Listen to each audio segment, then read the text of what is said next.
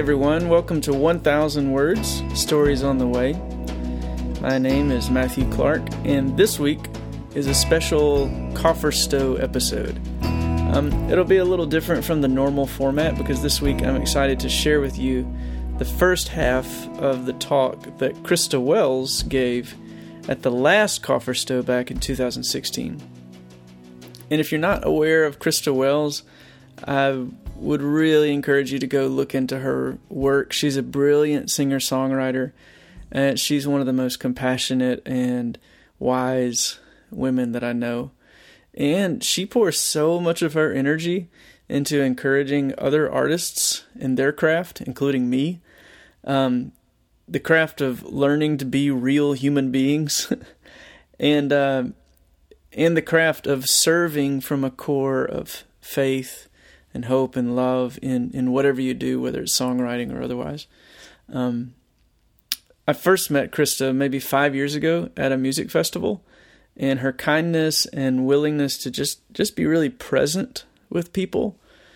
Uh, I learned that that was kind of the soil uh, out of which her songs grow. And uh, she's been writing more poetry lately, so her poetry too. Um, so back in 2016, when I decided to create a weekend retreat centered around encouraging people in their creative calling, um, inviting Christa to come speak was just obvious. Um, I knew that if I invited her, I would not have to worry for a second whether she would take good care of the guests who showed up for Coffer Stowe. And that ended up being really true, of course. So, all that to say, you need to know about Christa Wells. she is a beautiful soul. So this week and next, I'm sharing the talk that she gave at Coffer Stowe 2016. Um, I split it into two parts simply to keep a little closer to this podcast's typical length, but it is a little longer, um, about 20 minutes. But it's worth the time to listen. So I hope you'll sit and give it uh, give it a listen.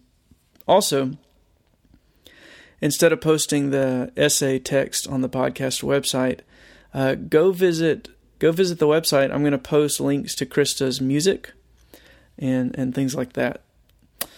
Um, I wanted to share these talks from the last Coffer Stowe too because I hope that it'll give you a feel for what is coming this June at Coffer Stowe 2019. In April, I'll share the talk that I gave last time, and then in May, I'll share Andy Gullahorn's talk. Uh, right now, registration is open at cofferstowe.com. So if you like this talk, go grab a ticket and come be our guest this June 14th through 17th in Cincinnati for Coffer Stowe 2019. So now, with a special thanks to Christa Wells, here's part one of her Coffer Stowe 2016 talk Imagination Seeing the Far Side of the Mountain.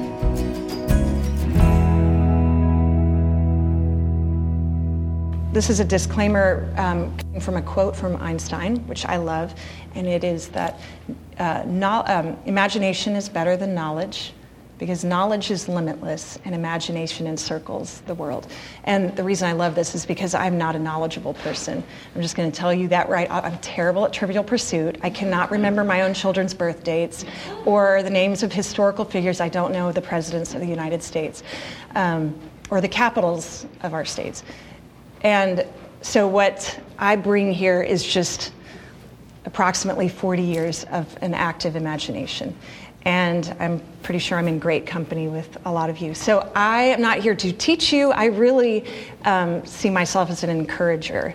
I want, and I know this is the heart of Matthew when he thought of this I, this retreat, is for you all to leave feeling, believing that you were imagined in the first place by a loving God, and that He made you, He created you to create and that you're capable of that and that you have something important to contribute. So I've, me- I've started meeting once in a while with an older woman who's like a spiritual mentor for me. And, and this is something helpful she's done for me. So, um, with your eyes closed, I want you to imagine um, whatever comes to mind when I say the word mountain. um, whatever is in front of you right now. In some senses, for us all, it's our entire, entire observable universe. Um, it's our understanding of God. It's just everything we see and sense around us. But right now, when you came on Friday, you probably have something specific in your immediate universe that feels like a block or it feels like it needs managed or fixed. Um,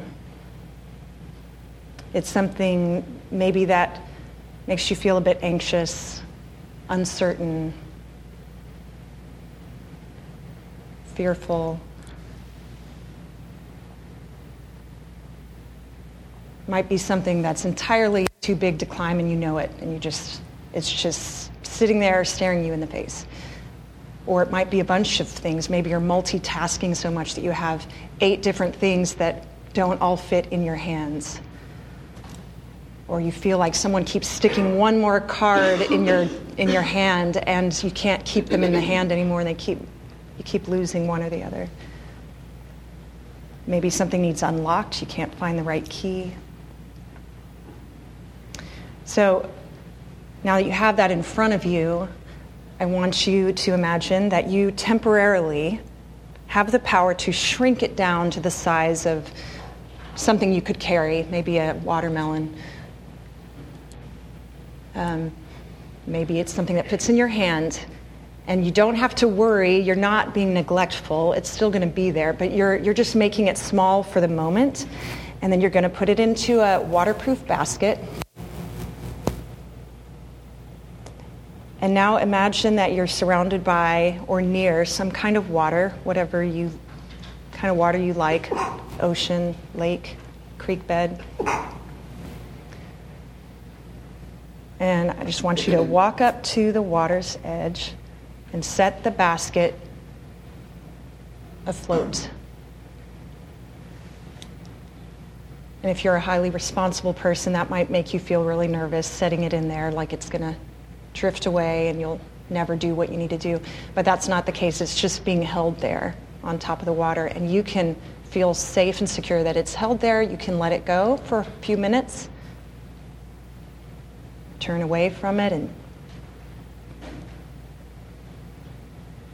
walk away from the water.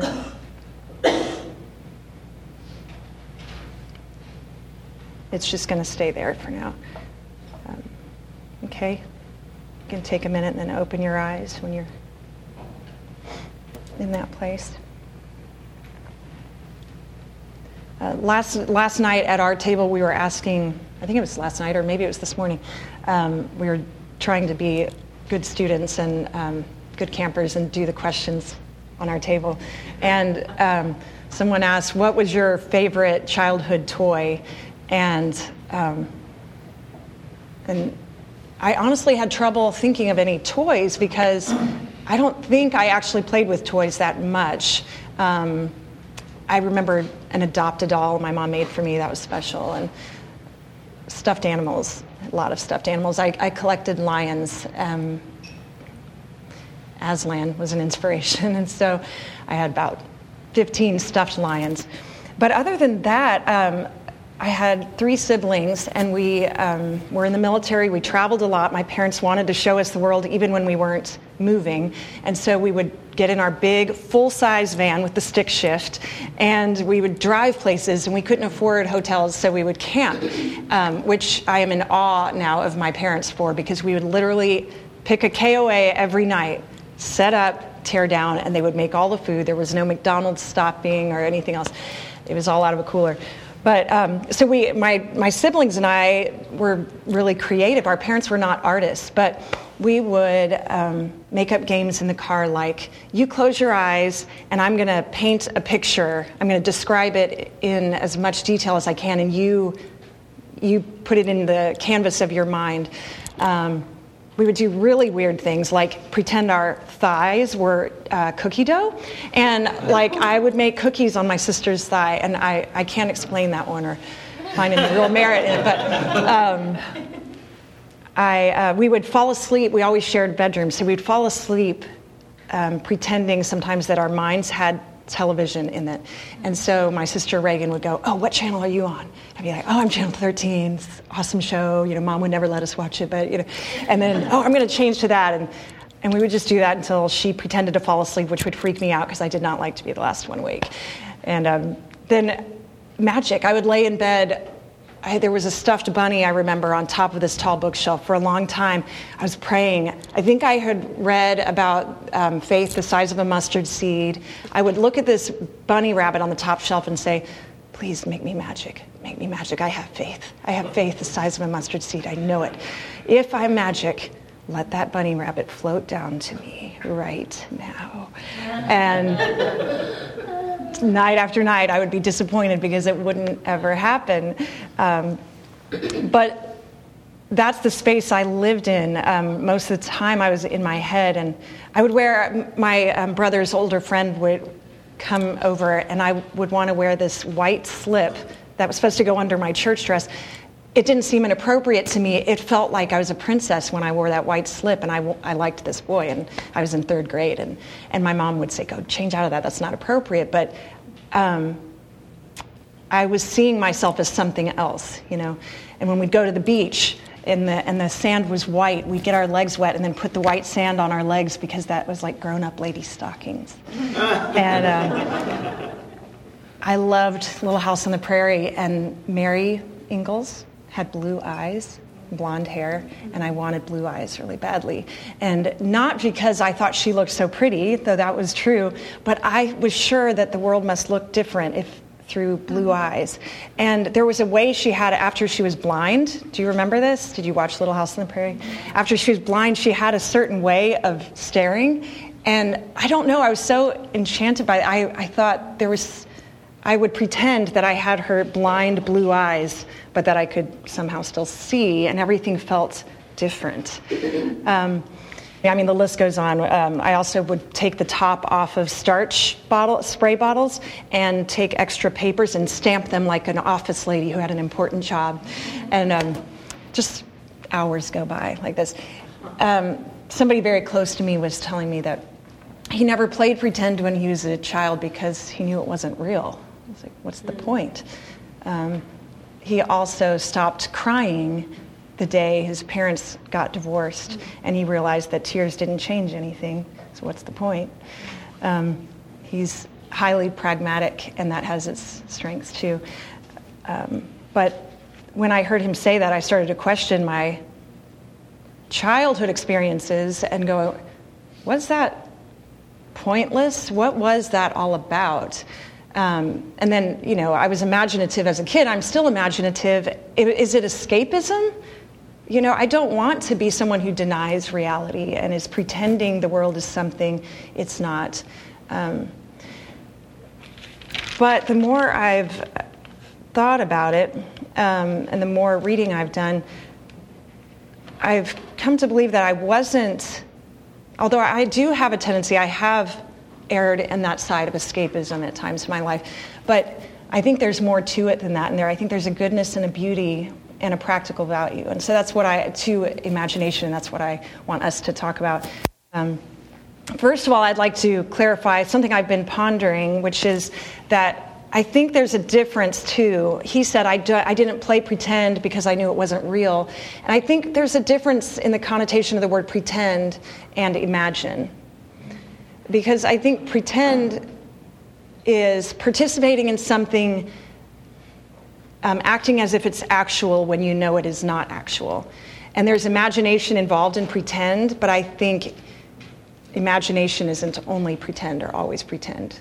I think when we imagine, um, we are we're seeing deeply. It's deep seeing, and it's what you're imagining might be actual, it's just not proven or tested yet. It may have been actual in a time and a space that is not your time and space. It may be something that's yet to come, the far side of the mountain, it may have been um, the distant past. I can, when I sing for somebody, I can imagine what they are thinking about me or about the song Um, I can imagine what it was like to live in 1850 with no central air conditioning. I can imagine, where's Joel, what, it's, what the possible outcome of not wearing a motorcycle helmet might be. Um, good science starts with imagination, faith, hope, and love. As Matthew said, these things are really reliant on our ability to imagine things we cannot see. Um, so I'm, I'm thinking of imagination as a deeper way of seeing. And I want to make it clear what, what has already been said this weekend that it is not for, art, for professional artists alone to live imaginatively. Um, I believe it's for absolutely 100% everybody. Everybody was born with the capacity to imagine, and um, and that it's actually the only way to be fully human is to exercise that.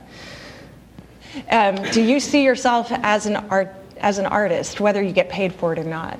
Raise your hand if you do something that doesn't allow you to, or you don't believe you are able to exercise creativity a great deal in your full time work. I have one child who cannot look at anything without seeing something else. Like he looks up at the sky instantly, oh my gosh, look at the dragon, look at the, that looks like a fire engine, that looks like he's always seeing something else. Um, I have another kid who is pretty bad in school, but he can take apart an engine, put it back together. He just intuitively gets those kinds of patterns, and um, he sees the way things work. I have a rising seventh grader who if she sees an animal hurting or a person hurting, she can't not imagine that feeling and internalize it so much that she's just in tears. Um, I have um, people in my life who are business leaders, and they are imagining new ways of doing business. Imagination, though, we here in this context, we want to talk about a holy imagination and what that is because I think this is this is key for us. And um, I don't know. I'm sure you guys have better definitions, or some of you have given this some thought. Um, I'm thinking it's pretty simple. It's seeing deeply from a heart that's rooted in love of God and love of humans. Love God, love your neighbor. Um, I think that's that's a great way to test the where our imagination is taking us is whether it's coming from a desire to love God and love our neighbors, or uh, and if it's actually accomplishing that. Um, Madeleine L'Engle uh, said, "It is through the world of the imagination, which takes us beyond the restrictions of provable fact, that we touch the hem of truth." It's through the world of the imagination, which takes us beyond the restrictions of provable fact, that we touch the hem of truth. Um, she wrote that in Circle of Quiet, but in Walking on Water, she talks, uh, she's a fiction writer or was a fiction writer, and so she talks about the idea of is it not true because it's fiction? Um, could say the same thing about Jesus' parables. Were they not true because they weren't factual? And um, so now I look back on those early imaginings and I think that was just a child exercising holy imagination, practicing um, her understanding of what is true in this world, what is not only real, but it is what is most real, what is most um, eternal. And I can look back to some of those specific examples, like um, wanting to be magic and pretending I had magical powers. Um, or I see my, my little boy after he watched that movie. Um, is the kids like Avatar one where the boy is holding back the ocean, or he can hold back the airbender. last airbender? Yeah. Um, don't we somehow know, as children of God, that we are connected to power? We are connected to supernatural power, and that we are meant to tap into that.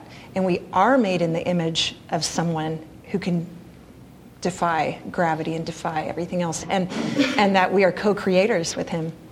And um, when I was looking through the eyes of Mary Ingalls, her beautiful blue eyes, there's truth in that. You do see differently through different eyes. And there are different ways to look at the world. And when I made my lady stockings or wore my white slip or whatever, imagined myself more lovely or more grown up or more wise, that's because I am meant to be more lovely and more wise, and I am a princess, and I, I am meant to be beautiful. And um, when I'm stamping papers like an important business lady, I mean, work feels good. You know, there is truth in that. We are meant to work and accomplish things and serve others. And when my siblings and I are just, you know, trying to paint pictures in each other's minds, or we would do sketch artists, like I'm going to describe the man who stole my purse, and you, you know, draw it down. We are meant to be relational, and we are capable of transmitting ideas from one mind to another mind, or heart to another heart. And I can understand you if I listen well, or if I look more deeply. But imagining is not necessarily pretending. Um, the work of imagination is dealing with very real things. Um, imagination is seeing more deeply. And um, when that's anchored in love for God and love for others, it's good for all of us. And it's for everyone.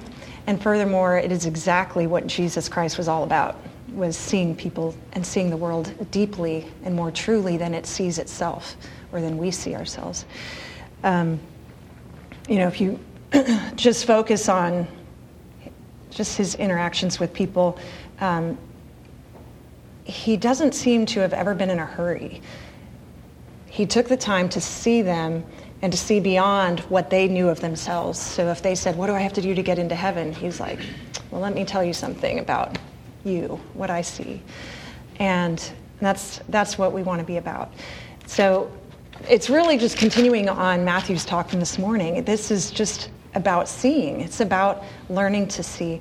In our culture today, this is a positive thing. I think creativity is becoming more embraced and it's it's more popular to be i think when i look at young people it seems to be more accepted to be artsy than it was when i was in high school and um, the arts camp that i work at in the summer is really born out of that seeing that there are a lot of kids who are in the community of faith and, they, and their parents don't know what to do with them because they're so artistic and they can find a camp for football but not for arts. So, um, but I think that's getting better.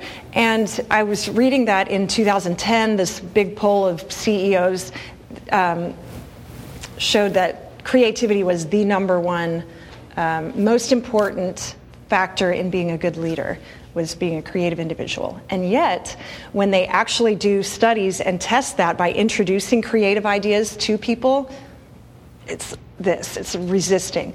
Um, like, we want to support creativity and we really want to be known as being creative people and we really all want to be perceived as being open-minded but in reality it's a lot harder to live that out and the same is true in the church um, the church, in the church, we sing about a creator God uh, all the time, sing about God making all things new. But the church might be the hardest place to bring a new idea or a new practice into and to have it, have it welcomed, maybe.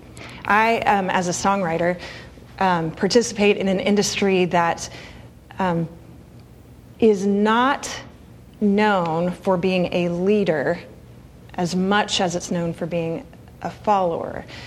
And um, since we, as believers, I, I, don't know if everyone in here is a follower of Christ, but um, coming from that worldview, we believe in an invisible God. We are staking our lives on following somebody we cannot see, reading from ancient texts that require a lot of imagination to even get through.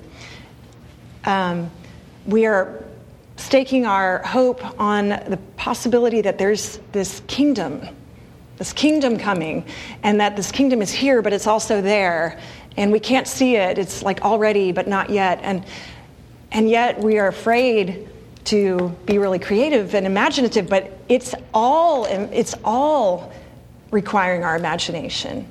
So, knowing that, I would think that things that come out of the church and out of the creative people of faith would be like the most imaginative, breathtaking works that there are on the planet. And unfortunately, that's not always true. And um, so I, I would like us to consider why that's not always true. Given that Christianity assumes there's this great journey and this destination on the other side, um, that there's always more coming. What are some of the things that keep us from living imaginatively? From going against the grain of culture or suggesting a new way? What are those things?